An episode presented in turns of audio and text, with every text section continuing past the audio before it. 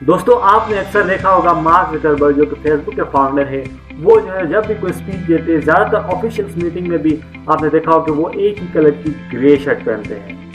Well آپ کو اس کے ریزن پتا ہے ریزن پتا ہے کہ وہ ایک کلر کی گرے شرٹ کیوں پہنتے ہیں۔ ایک دفعہ ان سے پوچھا گیا کہ آپ جو ہے نا، ایک ہی کلر کی گرے شرٹ کیوں پہنتے ہیں؟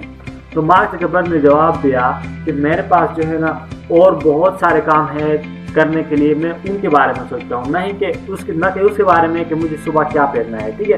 بیسکلی مارکس برگ مارکس کا برگ کہنے کا مطلب یہ تھا کہ ان کے پاس جو ہے نا بہت سارے گرے کلر کی شرٹ ہے ٹھیک ہے؟ جب وہ صبح اٹھتے ہیں تو ان کو یہ نہیں سوچنا پڑتا کہ آج اس میں کون کون سی شرٹ پہنی ہے، کون سے کپڑے پہننے ہیں، ٹھیک ہے؟ انہیں پتا ہے کہ یار ان کے پاس سب سارے ایک ہی کلر کے کپڑے ہیں، تو وہ کوئی بھی پہن لے تو کوئی فرق نہیں پڑتا، ٹھیک ہے؟ اور وہ کہتے ہیں کہ جو ہے میرے پاس کرنے کے لیے بہت ہی بہت جو ہے بہت چیزیں ہیں جن کے بارے میں میں سوچ سکتا ہوں۔ نہ کہ میں کپڑوں کے بارے میں سوچوں، میرے پاس اور بھی چیزیں ہیں جن کے بارے میں سوچ سکتا ہوں۔